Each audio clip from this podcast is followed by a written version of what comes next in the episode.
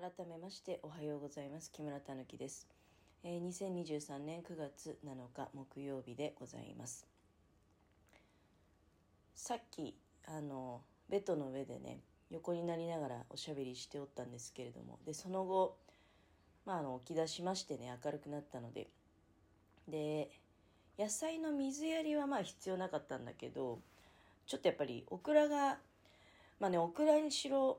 あとなんだあのー、あちょきゅうり取ってきてなかった。きゅうり取ってこなきゃちょちょっと待ってくださいね。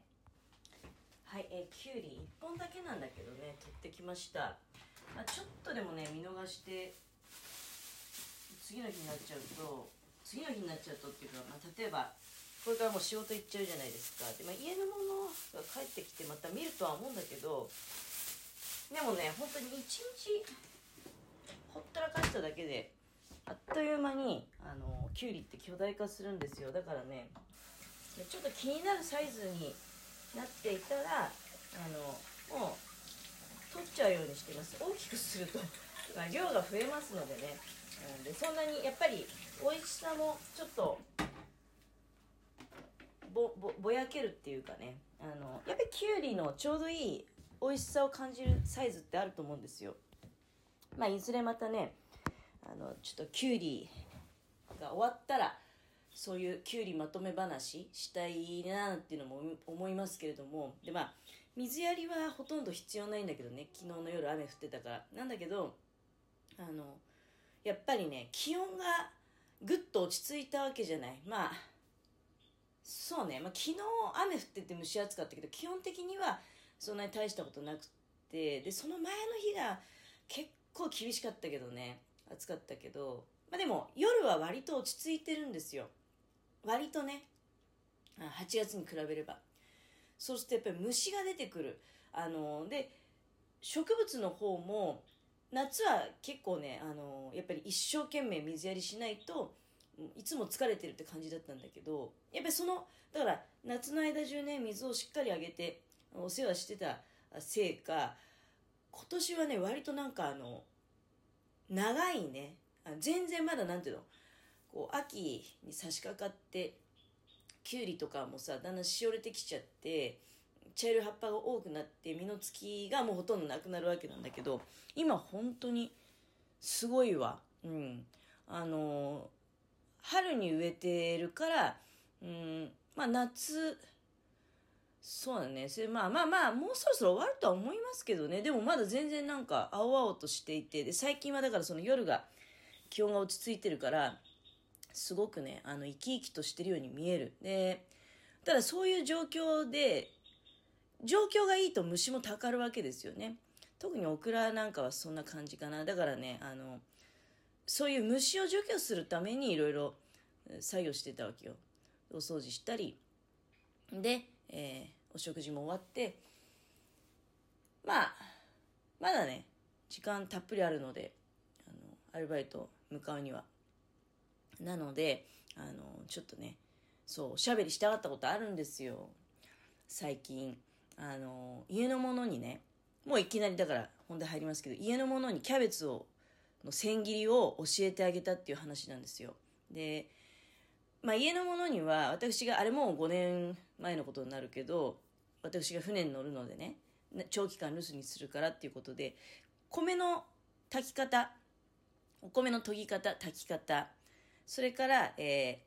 ー、お味噌汁の作り方、あとは卵焼きの巻き方、うん、であとは魚焼き網の使い方、そしてチャーハンの作り方、こう5つをね、あの教えたんですよ。で、そこにはキャベツの千切りっていうのは入ってなくて、どうしてかっていうと、まあ、キャベツの千切りってスーパーに行けば売ってるじゃないですか。だから、買って食べればいいじゃないっていうような感じだったわけでございます。必要な時にね。だって、一人しかいないから逆にキャベツの千切りを、そんなにこう、そのためにキャベツの玉1個買ってくる方が不経済なのでね。うん。なんだけど、今はまあ、常に2人いるし、キャベツの千切りを作れば、割とあの、便利に2日間ぐらい使えるんですよ。冷蔵庫の中でちゃんと管理しておけばね。生でも食べられるし、で最終的には炒めたりねお好み焼きにしたりとか。だからキャベツの千切りっていうのは割と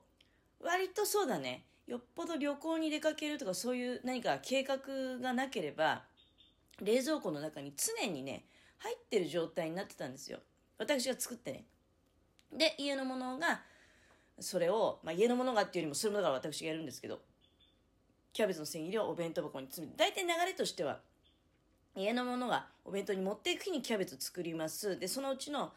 どのぐらいかをお弁当箱に詰めて家のものが職場に持っていきます。でその残りであの夕飯の添え物とかね、うん、あとは翌朝の添え物とかにやりくりしてでまたその日のその翌朝の全部使い切ってその日の夜もしくはその翌日の夜夜っていうかなんていうの？朝とかね、うん、あの仕事行くために、えー、作ると。だから2日にいっぺんはキャベツの千切りを作ってたわけよ。これは私の仕事みたいな感じだったんだけどこの9月に入って毎日毎日朝から夕方までいないわけじゃない、まあ、昨日はたまたま午前中で終わってたけど。でなのででちょっと家のものがね転勤移動があってあのキャベツの千切りを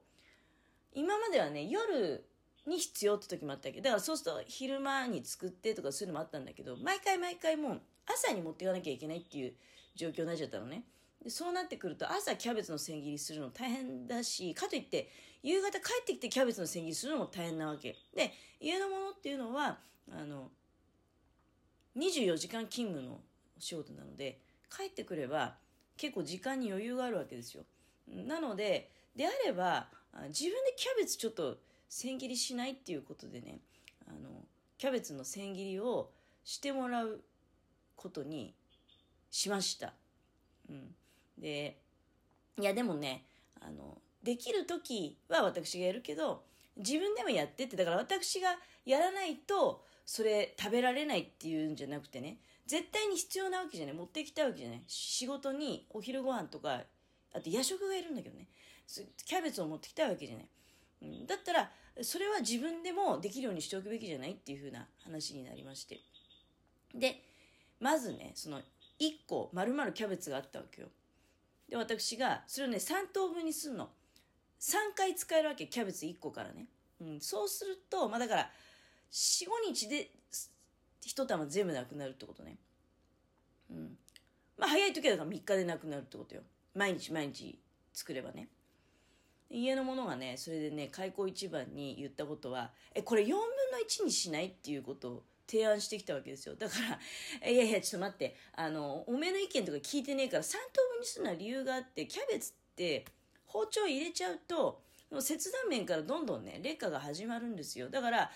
おめが必要な量が4分の1だからって4分の1にしようっていうことじゃなくて3分の1っていうのはもうねかなり前からキャベツの千切りをこうやって常常備するようになってからもうあの決まってるスタイルなのね。よっぽどキャベツのがバカでかければ4分の1とともあるかもしれないけど基本的にそんなでもないんですよ。逆にねちっちゃくて半分とか1個丸々ってことの多いわけよ。大きければ3分の1にカットすると。でそういうねあの教える前に自分の意見言うのやめなさいってだから まずそこでね注意させていただきました。あのそういうのってね良くないんですよ。絶対に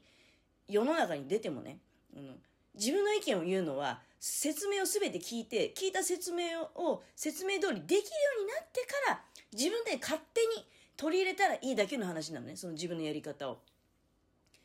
で、まあ、まずねあのキャベツを3等分にしますっていうふうに言ったんですけどここでねそうキャベツの3等分の仕方からね教えなきゃいけないんですよ。あの T の字みたいに切るのね T の字みたいに芯をちょっとずらしてストンと落とす。そうすると、芯を含んだ半分、約半分、まあ3分の2ぐらいが残るわけよ。で、それを今度は2回目の時は真っ二つにして、っていう使い方するわけね。今の説明でちょっと伝わったかどうか。多分まあ、主婦の方とかね、女性の方だったら結構ピンとくると思うんだけど、まあ3等分って時計の針みたいに切るのって逆に難しいので、そういう切り方 T の字で包丁入れた方がね、いいと思うんですよ。うん。それをまず教えました。それを教える前まではね、やっぱり時計の針みたいな感じ、ケーキのカットみたいにね、ホールケーキカットするみたいに切るのかなっていうふうになんか思ってたみたい。だからどうやって3等分にするんだろうとか言ってね、まおまおしてました。まあ、教えてあげればね、ああ、なるほどっていうことでやるんですけど。でその後にスライサーを使ってそれからボール綺麗なボールにお水を張ってでそれは冷たいお水ね。でそこにざるをセットしてでその上に優しく慌てなくていいからね。あのでね高い位置からやるんですよ。最初ね教える前。そうするとねキャベツが全部飛んでいくんですねボールの外に。あのボールに近づければ近づくほど外に飛び散る危険が減るわけよ、うん、そういうのをねなんか分かってないんですよね。あの自分のやりやすい位置でやっちゃってるのね。あもちろん申し訳ないです。台所でも結構我が家は背が高い人用の高さになってるんでそんなにねあの腰をかがめて悪くするとかいうようなレベルじゃないんだけどななんか知んないんですけどね。いつもねあの脇が締まってないんですよ。あの作業する時に、うん、だからどうしてもねその作業の点が上がっちゃうのね。食器拭く時とかも。なんでその高いとこで食器拭いたりあとは何ていうの？食器洗う時もだから洗剤もバシャバシャ飛ばすしね。まずその作業点をちょっと脇を締めて下げると。いうことであったりとか。あとは簡単よ。スライサーでさささっとやって。でそのボウルに溜まってるとこに浸して。でちょっとねあのキャベツを水にさらして。でしばらくしたらそれを引き上げて水気を十分に切って。あとは計量してタッパーに詰めるだけだから。測ってるのね。で残りの分も大きいタッパーに入れて速やかに冷蔵庫にしまうと。